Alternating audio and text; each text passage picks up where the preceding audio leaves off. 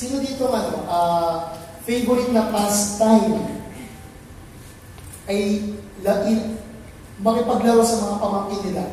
Meron ba? O yung tipong feeling mo, tinetrain mo yung pamangkin mo, yung mga ganyan. O kaya kapatid mo, mas nakakabata sa kapatid mo na mas nakakabata sa'yo.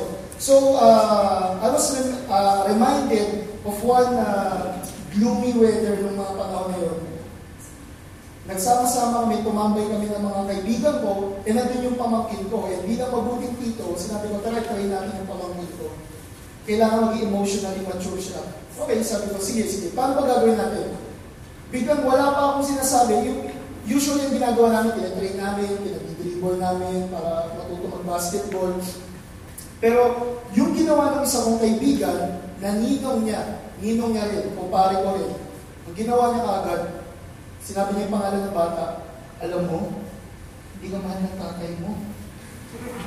Ginagawa mo, pinatatagtag ko yung loob ng bata. So, talaga, isa ko bilang mabuting ninong din, sinabi sa akin pamangkin ko, ninong mo, inaaway ako. Ako, bilang mabuting ninong, sinabi ko, dito to, mukhang hindi na talaga mahal ng tatay. So sabi ko, para sa iyo to. Sa loob ko, para sa iyo sa iyo, tatatag mo to. Pero what struck me is his response. Sabi ko, hindi ha. Sabi ng pamangkin sa akin, hindi, Ninong, mahal na mahal ako ng tatay ko. Sabi ko, hindi, hindi ka mahal. Talagang gusto namin paiyakin siya. To the point na parang ikakabuti mo to. Para maharap mo lahat ng uh, dagog ng buhay. Pero hindi. He was strong. Hindi siya naiyak. Hindi, hindi nag-crack yung voice niya. At sinabi niya, hindi, mahal ako ng tatay. And tinanong namin, bakit mo nasabi? Sinabi niya, sabi niya, basta alam ko lang na mahal ako ng tatay. And we have to understand 1 John chapter 4, 7, and for the past weeks, maaaring nadaanan niyo itong book na to, ang author nito is someone who is so confident that Jesus loves him. We have to establish first yung authorship ni John so that we can be all set and all uh, we can all be aligned sa meaning ng love na tinutukoy ni John. Number one, we can establish two things about the authorship of John. Number one, when love is mentioned, every time in the book of John, he refers to the highest form of love. In John chapter 13, and in his first book, in the Gospels, in the Synoptic Gospels, he mentions a lot about God's love for him. He refers himself as the disciple whom Jesus loved. He refers to him as the disciple whom Jesus loved. Now, bago tayo mag-dive in dito sa 1 John chapter 4, 7, brothers and sisters, do you have that confidence in claiming God's love for you? Sometimes nakatingin tayo sa pagkakamali natin and nagiging works-centered na yung salvation mo bigla. You begin to doubt God's love for you. You begin to question the authenticity ng pag-ibig niya sa'yo. Because nakatingin tayo kagad sa Kanya. Can you really claim that God, you are someone that God loves? In John chapter 13, verse 23, he said that he was the apostle whom Jesus loved. And even in the last part of his gospel, he said, habang kinukwento niya yung narrative na yun, I was a disciple that Jesus loved. Surely His love exceeds our human capacity to understand that love, but it doesn't give us the reason not to meditate, not to cherish that love. Sometimes, yung longing natin ngayon, hinahanap natin dito sa faultiness ng love sa mundong to. That's why we are the generation now who is love-crazed generation. And shame on us when we pass that uh, when we pass that attitude to the next generation, may dear brothers and sisters, ang pinakabatang inassist ko na, anak, na magpaanak is 9 years old. Nanganak 9 years old. And pinapagalitan siya ng doktor, although hindi dapat mangyari yun, napapagalitan yung pasyente, pinapagalitan out of care. Yan ang sinabi ng bata, nagmahal lang naman ako. Sino dito nagmahal lang naman? Eh, wala po. Ayos, February, Christmas na lang sa inyo. Number two, Such is the apostle's assurance of God's love for him that it overflows in his epistle. In this in this short epistle, no other book of the Bible talks about love as often as First John. About one, think about this, about one in every 50 words. A form of love is mentioned in the Greek Septuagint. That makes for about 52 mentions of love in just five short chapters. This book is all about love, but let's take care na huwag natin i-sentimentalize itong book na to. Because the love that he is referring to is the highest form of love, to which during that time is very uncommon because they only knew two forms of love. Phileo, which means brotherly love, to which yung Philadelphia, doon nakuha yung term, the city of brotherly love. Another is eros, romantic love, or in the highest form of that Greek word is sexual love, sexual intimacy. So when John mentions love, he's referring to the highest form of love, a love that is out of this world, a love that is above and beyond, a love that is unconditional, that only God can give. And it's no surprise that in 1 John, the evidence of your salvation is the love of God passed on through you to His church. No wonder He addresses the people to whom He writes His letter as beloved. Can you look around you ngayon? Kaya mo bang tawagin ng beloved? Dahil nag-refer sa mga meron dito mag-couple na hindi ko beloved na tawagan namin, honey po eh. What, what I'm referring to is that can you really look your brother and sister in the eye and tell him, beloved, I wonder how the Apostle John write these letters. Maybe there is tears in his eyes, or there is such urge to to look on the soul, on the uh, on his hearers, and look straight through the soul and say, "I really love you." And during those times, these apostles know that love means sacrificing oneself for, para mas mapabuti yung mga kapatid nila. No wonder Christianity umabot sa East Asia. There are missionaries like Adoniram Johnson from West. Pumunta siya sa Malaysia to, to, to a city na hindi niya, ah, Myanmar, to, to Myanmar, to a country na wala siyang kaalam-alam. And he's willing to die there. The, new, uh, the, the translation of the Bible na ginagamit ngayon ng Myanmar is the one translated by Adoniram Judson. Such is the risk of that person to elevate God's word for his brothers and sisters there. Sometimes we we have the same translations. We have the same Bible, same God, but we treat our brothers and sisters differently. Nabanggit ni Kuya Brian last time, nung uh, nagtipon-tipon kayo last Friday, that uh, God has a special love for His people and that is true. That, that is true. And depending kung ano man yung uh, stand niyo doon, kung Israel ba yun o ngayon ba yung church na yun ngayon, yung love ni God, if you are redeemed by the blood of Christ, God has a special love for you. And I want to touch that a little bit. The love, God loves everybody. That is called common grace. Lahat, parehas tayong nasisikatan ng araw at parehas tayong nauulanan. Meron ba kayo nang naulanan dito? Naulan, naulanan. Pero may mga nakita ba kayong may naglalakad, ba't siya hindi naulanan? Katabi ko lang siya. Siguro anak siya ng Diyos. May ganun ba? Wala, di ba?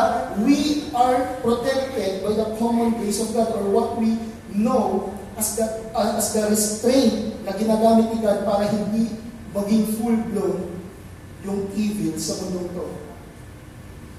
But there's this special grace that is only reserved for those whom He loves. There's such a care na para sa ating na mga beloved. Meron uh, times na kapag nasa grocery ako, pumipila ako ng mahaba, and lagi, laging meron doon magulang, tapos merong makulit na anak. Kayo ba naranasan yun? Tapos ikaw na-amuse ka sa kanya, Daddy, Daddy, my meetings. Ayos na. English ka agad siya. So, nag nagwawala siyang ganun. And to the point na talagang nalalaglag niya na yung mga paninda sa grocery na yun. And one thing na napapansin ko, walang sumasaway sa kanya. Kaya lang sumaway doon is yung magulang niya. Why? Because that person cares intimately doon sa child niya. Ako hindi ko pwedeng, mayos ka. Baka ako doon sa magulang doon. But here's the point. The special love na tinutukoy ni Brother Brian last Friday is this. We are the only ones in this world who can experience the discipline of God because He loves us. Sometimes tinatanong natin, bakit sila gumagawa ng mali pero parang wala nangyayari? I would contend na, na mali yun because may mga nangyayaring mali din dun sa mga gumagawa ng kabalbalan pero hindi discipline ng God, ni, ni God yun. It is the consequence of their sin. Bakit ko na address yun? Because we need to establish that God has a special love for His people and so we, the people of God, must, must have a special love for the church. In Galatians chapter 6 verse 10, di ko na lang nalagay sa screen, it says that we must love Galatians chapter 6 verse 10. So then as we have opportunity, let us do good to everyone, and especially to those who are of the household of faith. I don't know kung matatawag mo siyang bias, but I can tell, this is what we do kapag sa pamilya natin. Iba yung care natin sa family natin. Tama ba? Kapag may malulunod, yung girlfriend mo, or yung boyfriend mo, tapos nandito yung nanay at tatay mo, sino una mo sasagutin? Sabi ko po, syempre. Sino ang nasasagipin? And we can all attest, especially if we are not ready yet to marry someone, we will always save our family by blood. The brothers and sisters, we are not only family by blood. We are family brought about the Spirit of God. We are one. So tignan mo mga katabi mo, can you really say to him or her, Mahal kita bro, mahal kita sis. Uh, kaya hindi mo huli kayo, mahal at babae, kasama yung lalaki at kasama. So I hope magkaroon tayo ng ganitong pagmamahal. Let's continue. No, no wonder yung reason kung bakit sinulat ni John itong epistle na to is the believers, for them to be assured of their salvation. It is written that John says, I write these things to you who believe in the name of the Son of God, that you may know that you have eternal life. That's the one point ng purpose niya kung bakit niya sinulat to. So that those who profess that they believe in the Son of God may be assured that they will go to heaven one day, that they are indeed saved. Pero ang kadalasan na na-overlook dito sa verse na to is yung another purpose kung bakit sinulat ni John to. It is to pinpoint counterfeit believers. Hindi lang patatakin ang mga sheep, kundi i-expel yung mga goats that is inside the sheep's clothing. Now, it begs that kailangan natin tanongin yung sarili natin, do we really understand the love of God? And sometimes, my fear, especially kapag malalim tayo in theology, ang lagi natin sasagutin is yung mga alam natin, doctrines. But brothers and sisters, ang pinapakita ng Apostle John dito is that we will be sure that we are saved based on how we act, how we live our lives. Sometimes, uh, mas mabuti pa daw, sabi ni Dr. Peter Tanchi, yung mga atheists, They believe na walang Diyos. And they live like there is no God at all. But we believers believe in the God who created the universe, the God who redeemed us, the God who loved the outcast. But we do not live like we believe that there is a God like that.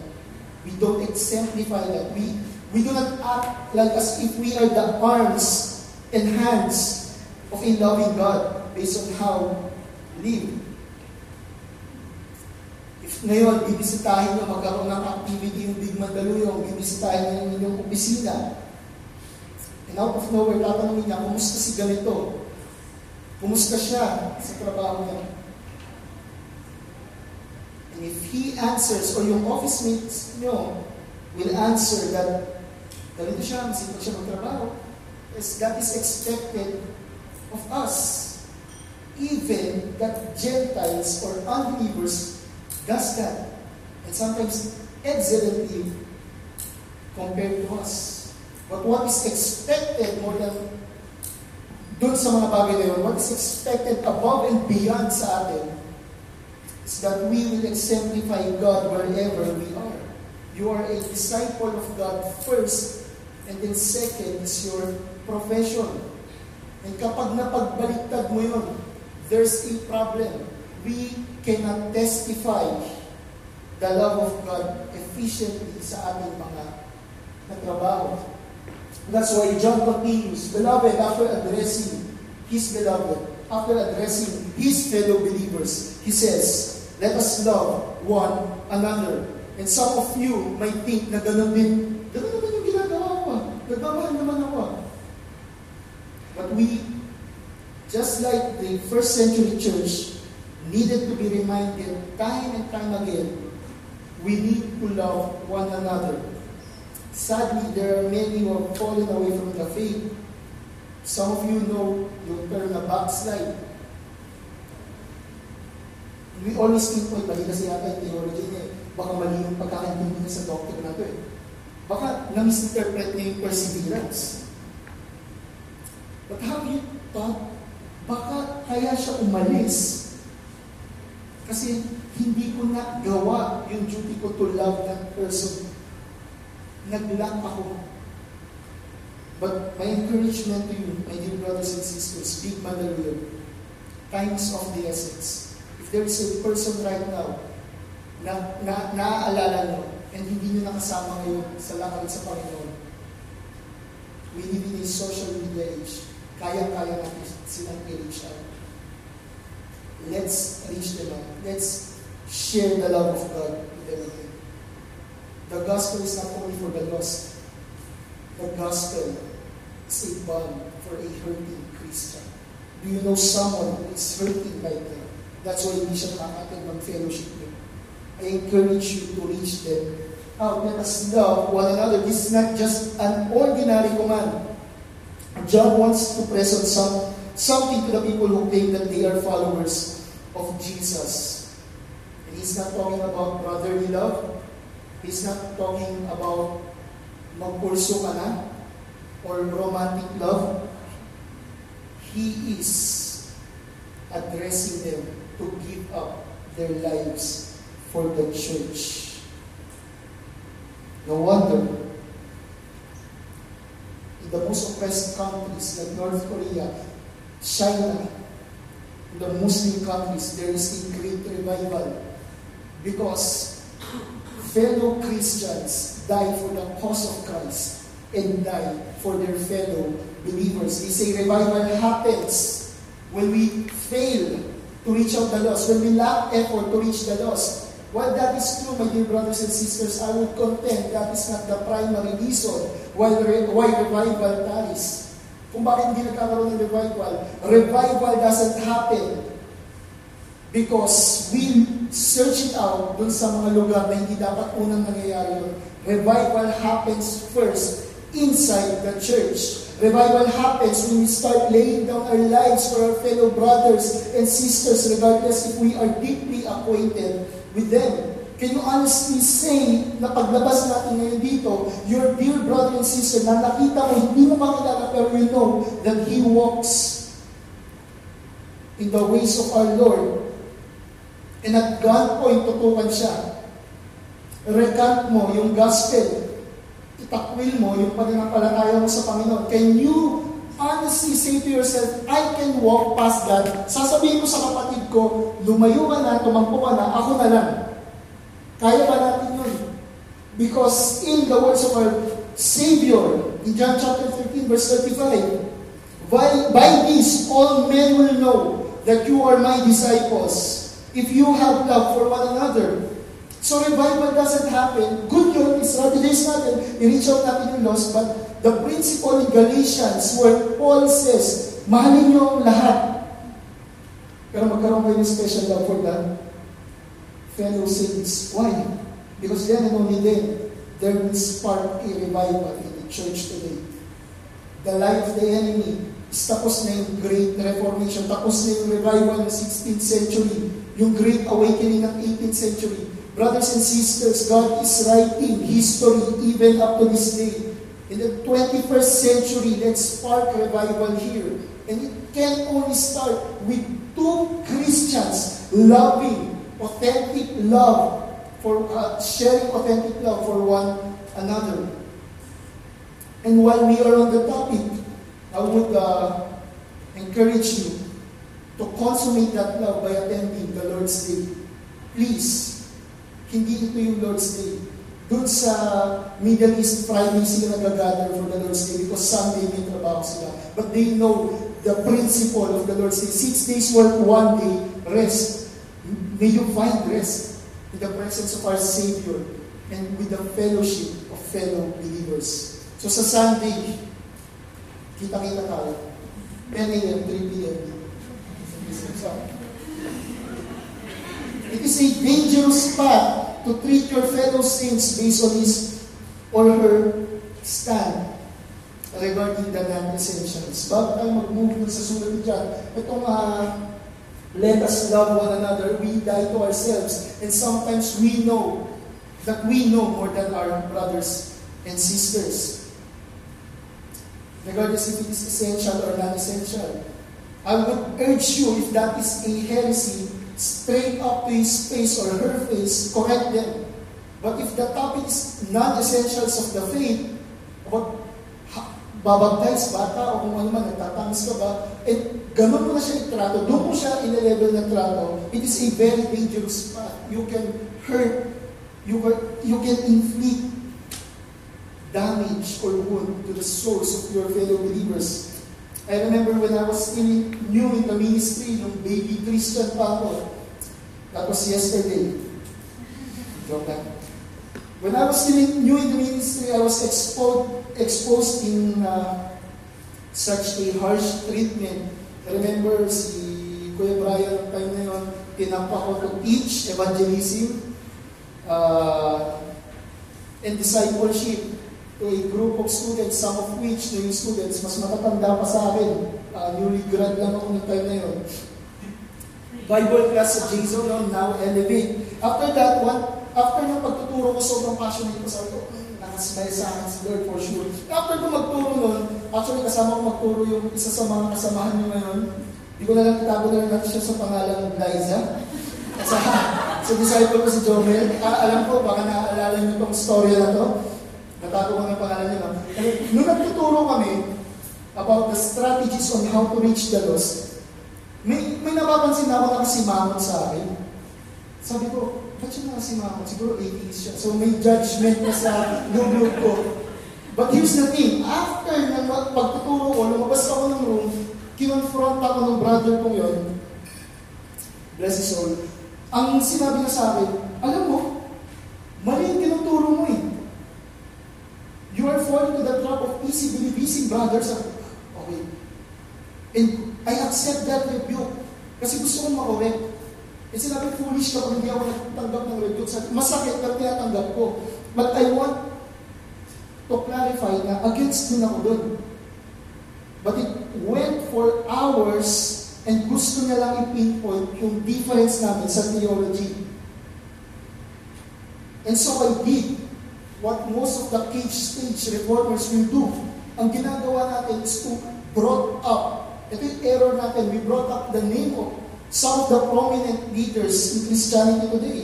I brought up the name of John Piper. And sadly, that's the first time he called me brother. He addressed me as brother. When I called, sabi ko, naiintindihan ko siya, sabi mo, sabi nga ni John Piper, his eyes lit up and he shook my hands. Brother, we're on the same team. Oh, I was shocked. Hindi ako na, napangiti, nagulat ako dun.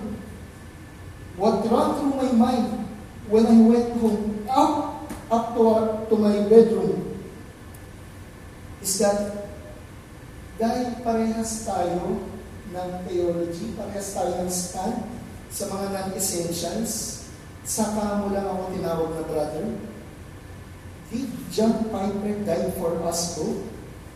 No. We have one Lord, one faith, one baptism. Only because of the firm foundation that Jesus Christ laid. And up to now, medyo masakit pa rin yung kaya gusto kong makita yun. And I'm very happy na naka, naka-Spotify kayo. So kung naririnig mo man, then, mapatawag na kita, long before, ako rin, patawagin mo ako, ginudge kita na, baka atheist ka. Pero, it uh, went ballistic nung time na yun in my uh, love for others. Sabi nga dun sa, sabi ng isang brother natin sa inatendan kong conference, yung mga taong hindi nag-agree sa, sa atin, it's not always a wolf. It's not always a false leader. Don't treat them like trash. They are precious. Why? Because Jesus died for you both and not only you.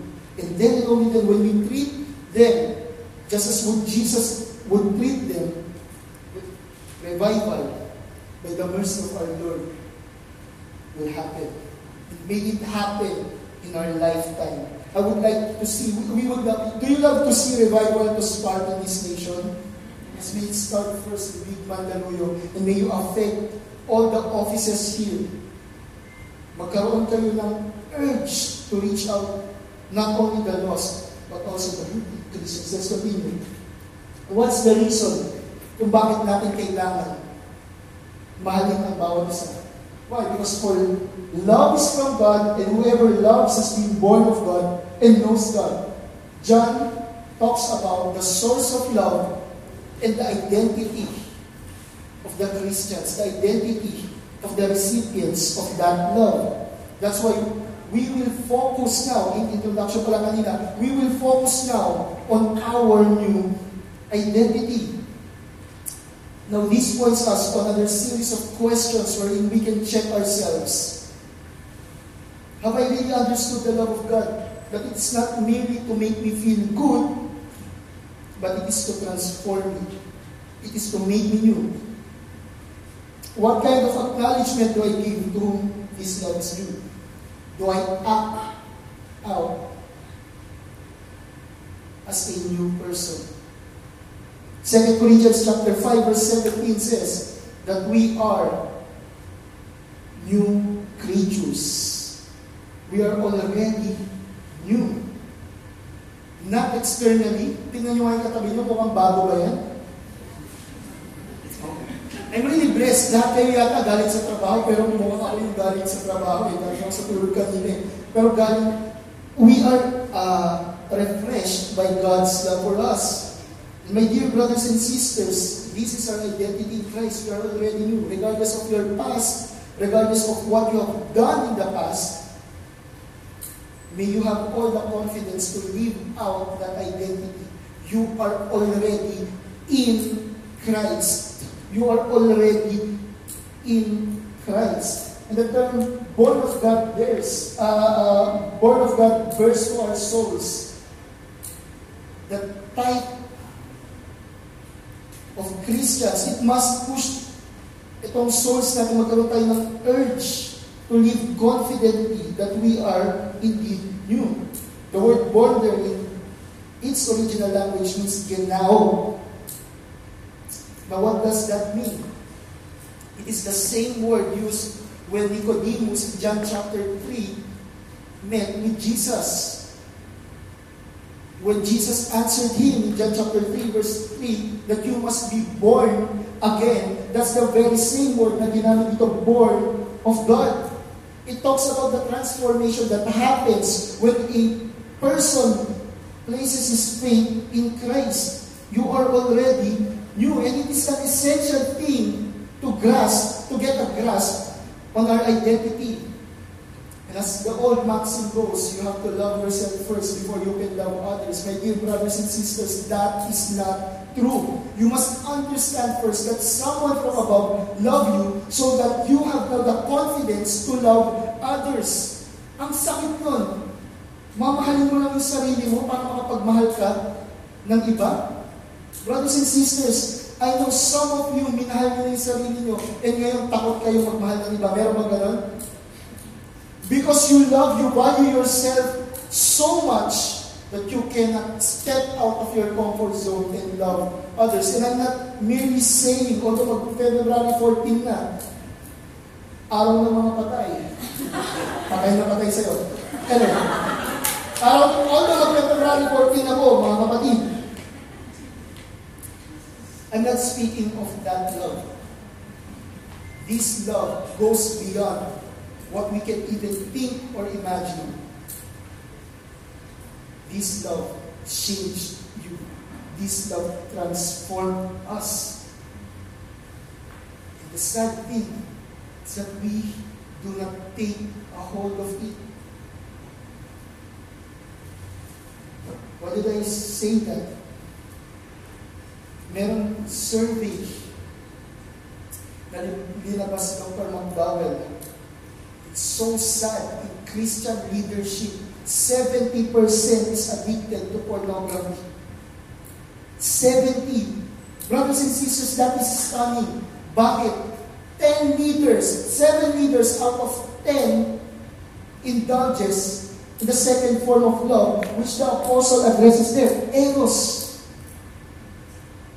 And some of us spend an average of 5.5 hours in social media.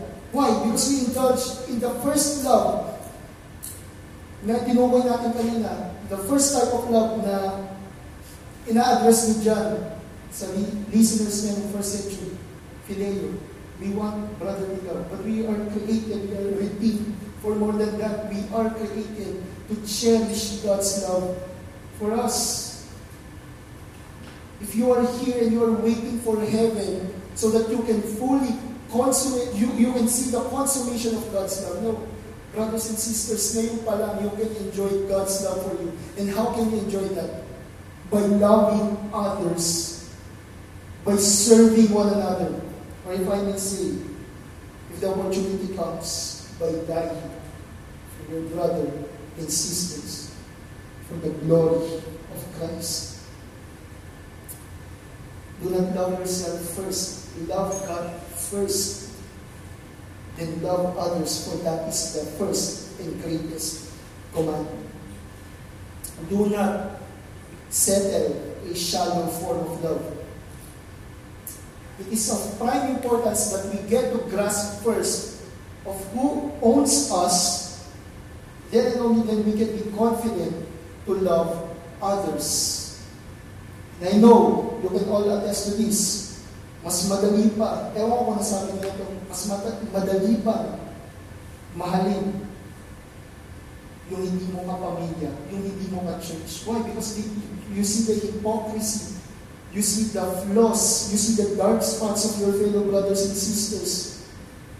My dear brothers and sisters, that is a terrifying thing to think.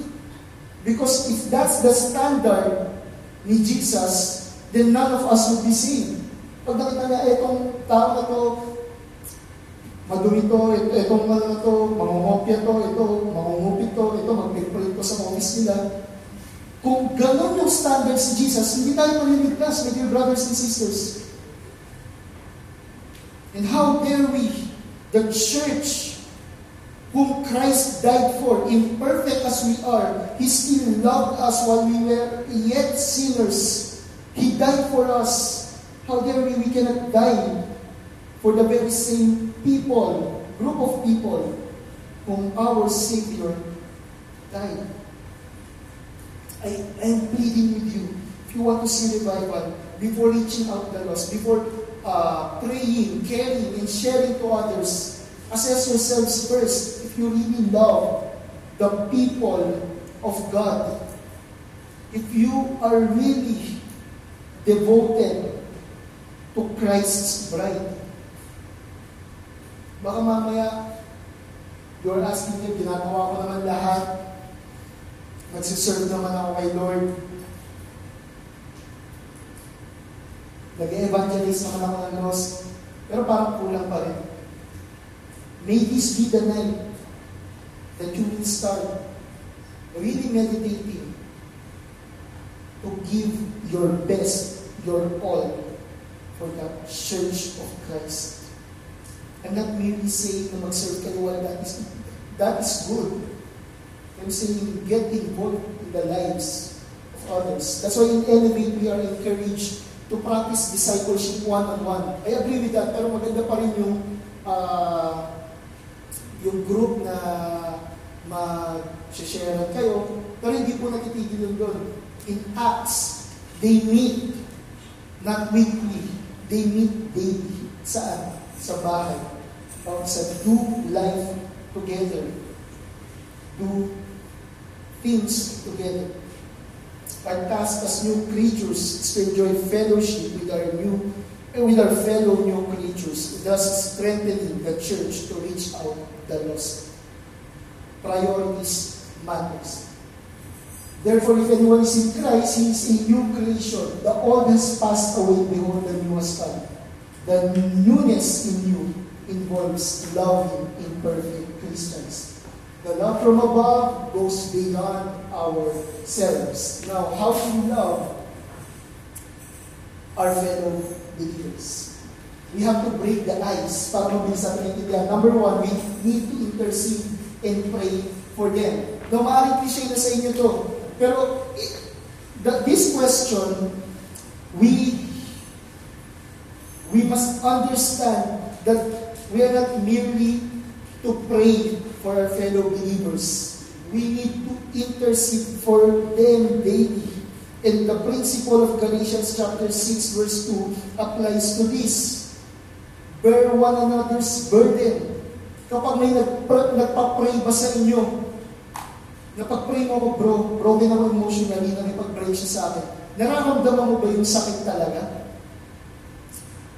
You may place an excuse na magkaiba kami na nararamdaman, so hindi ko mararamdaman perfectly.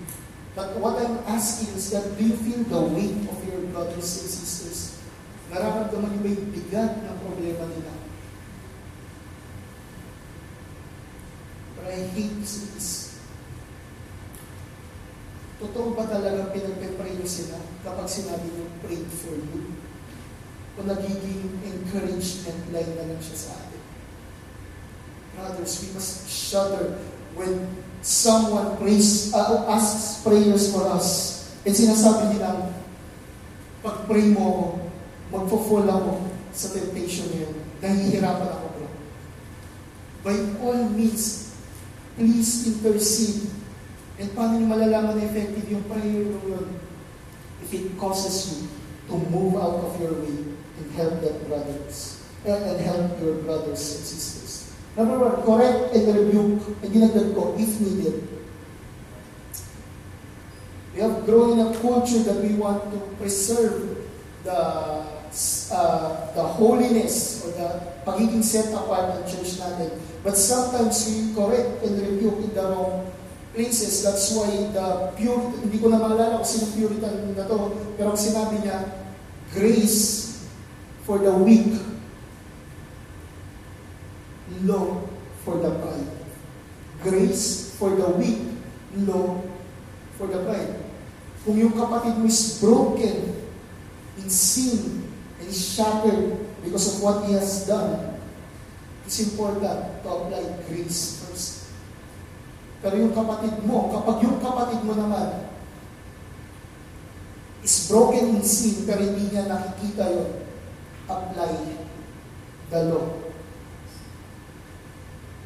we need to rebuke and correct if needed. And if you are the recipient of rebuke, please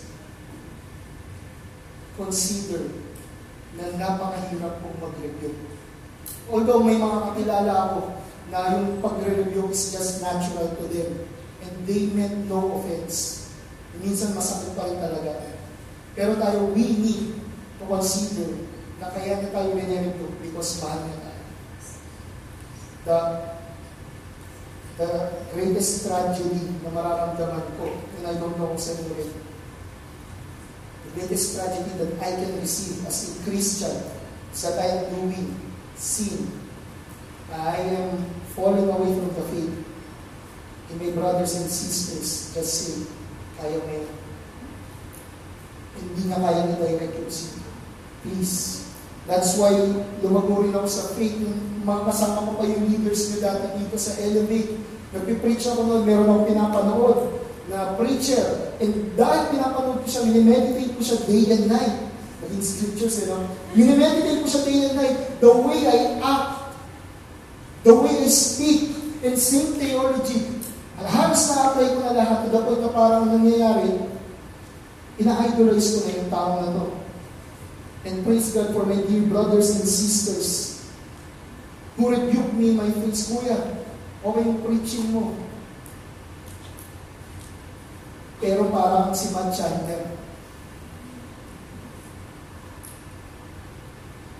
Hindi mo ini-exegete yung text. Yung pinreach mo, ginaya mo lang. And kung hindi ako na-rebuke nung time na yun, baka hanggang ngayon, ganun ako. And some of us need get out of their comfort zone. And if you see that your brother is falling away, please do rebuke and correct them. We don't correct to destroy. We correct to deliver them from fire. Before I move to the third point, please, if you are the recipient of that rebuke, reciprocate, please consider that that person loves you. Lastly, encourage them to press on. Some of us, ito yung nakakalimutan. Meron dito, I pray for you. Correction, pag di mo ginawa, ito, din natitigil na lang. Na nawawala sa atin is yung encouragement. Nawawala sa atin yung sensitivity natin. If yung mga kapatid natin dito is talagang ay is talagang tunay yung ngiti na nakalagay sa kanila. Paano natin, uh, hindi ko alam kung sa Big Mandaluyong ganito, pero sa Elevate Mandaluyong, nalalaman kong fake yung smiles nila because of their social media, of what they post. Meron akong hindi makakalimutan, isang batang leader, okay lang daw siya. Pero nung tinignan ko yung post niya, behind every smile, say broken soul. Hindi ko na maalala, pero gano'n yung sinasabi niya. Buti na lang meron akong gauge How about us singles? Are we strong enough to walk through this life of Christianity alone? Kaya ba talaga natin? Or kaya mo bang itago talaga? Na ko dati, sasagutin niyo, hindi, hindi ko kaya. Brother Joe, hindi ko kaya. That is the answer, how dare we think na kaya ng kapatid natin? Some of us needs encouragement And sometimes, hindi mo kailangan hintayin na marinig yung kapatid mo to run up to you and sabihin, please encourage me. Wala ang hirap. And as a Christian, let's walk in the footsteps of our church forefathers. They did not only grow in their knowledge of God, they know how to discern if their brother's spiritual health is failing. Please encourage them. There is by the man who goes by the name of Jim Peters. In 1954, games in uh, uh, Canada, Vancouver, nagkaroon ng marathon. And sa sobrang bilis niya, 2 hours, oh, nalabit niya yung record eh. Kilala siyang runner. And sobrang bilis niya. Yung layo niya, dun sa huling uh, first child, yung layo niya is kaya pang uh, Layo niya, kayang, kaya niya pang manalo ng isa pang beses kung tatakbo siya ulit. Ganun siya kabilis. Ganun siya kabilis. Pero nung last lap, sobrang nawawala na siya ng hininga. And ito yung naging litrato sa kanya. Nag-wobble siya, nawawalan siya ng strength, nade-dehydrate siya. Hanggang sa tumutumba siya. He's a faint runner. Kilala siyang kaya niya. Pero ang last lap, hindi niya na kaya. nadapa, nasugatan, nasusuka, and the crowd is cheering him on. Kaya mo yan. Ito ay the story short, nakaya niya. Hindi ko alam kung nanalo siya, pero nakapunta siya sa finish line. And in a way of analogy, some of us Christians are like that. We pretend because of our past victories, we can run well. But if you would be honest with yourselves, right now, baka hindi ka na, hindi mo kaya, minsan dinadrag mo na lang yung sarili mo going to church because of the past hurts or, or the present struggles or the future uncertainties. Brothers and sisters, hindi natin kaya na simply sabihin sa ating kapatid na kaya mo lang yan. The reason kung bakit na natapos yung yun, even the fellow runners, the bystanders, urge him to go, to cheer him to go. And we are called to encourage our fellow believers to press on. We need to remind you always that Jesus died for us. That He resurrected, that that's why we have hope. That He conquered death.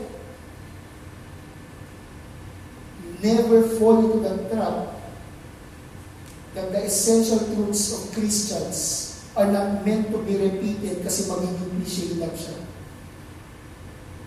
We need to be reminded of the essential truths of the Christian faith. We need to understand that despite of our sinfulness, Jesus died on the cross, hanging there, carrying our sins, carrying our self-doubts, our, our depression, and He died for us. But He died not only to give us a happy life, not only to give us a new identity, He died so that He can glorify the Father and say that it is finished. Some of us, we want to accomplish the purpose God has for us in our life. That's why Jesus has given us the mandate to meet one another. As Hebrews chapter 10, verse 24 says, Let us meet one another, not neglecting as others have done. Why? To remind and encourage them that the day is drawing near. When was the last time that you reminded your fellow believers that Jesus will come soon? I'm not downplaying yung mga nangyayari ng January. It's been a sad month, sad start. Pero we all know that it has been from the very beginning. It has always been sad because of the sin, the sting of sin. It's always sad. All throughout our timeline. The Holocaust, and marami pa. But Christians, we have this hope that one day, our Lord and Savior will return. And while it is drawing near, let us fulfill our task as recipients of the love from above. May go beyond what we can do. Encourage someone today. You might be the only hope of him. You might be the only hope of that brother or sisters of yours is experiencing someone. We are, gabuhog na lang tayo. We are only few steps from falling away. Alam natin yan. We are prone to wander. We are prone to leave the one love. The church needs you. No matter how you treat yourself, how, how you see yourself, parang nakikita mong weak ka, parang nakikita mong hindi pa ganun kalaki yung pagkakaalam sa theology, maaaring bago ka lang.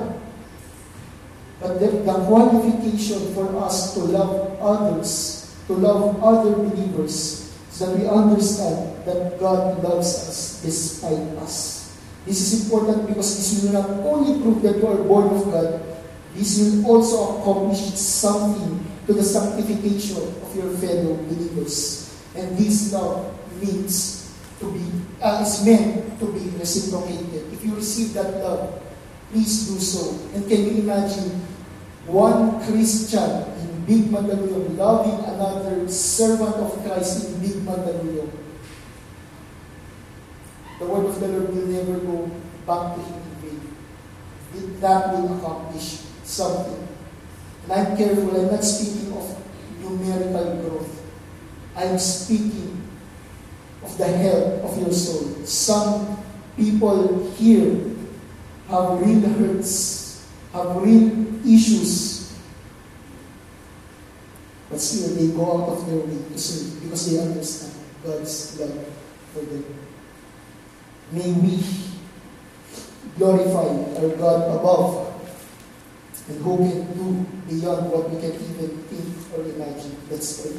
Father in heaven, we worship you for who you are and what you have done.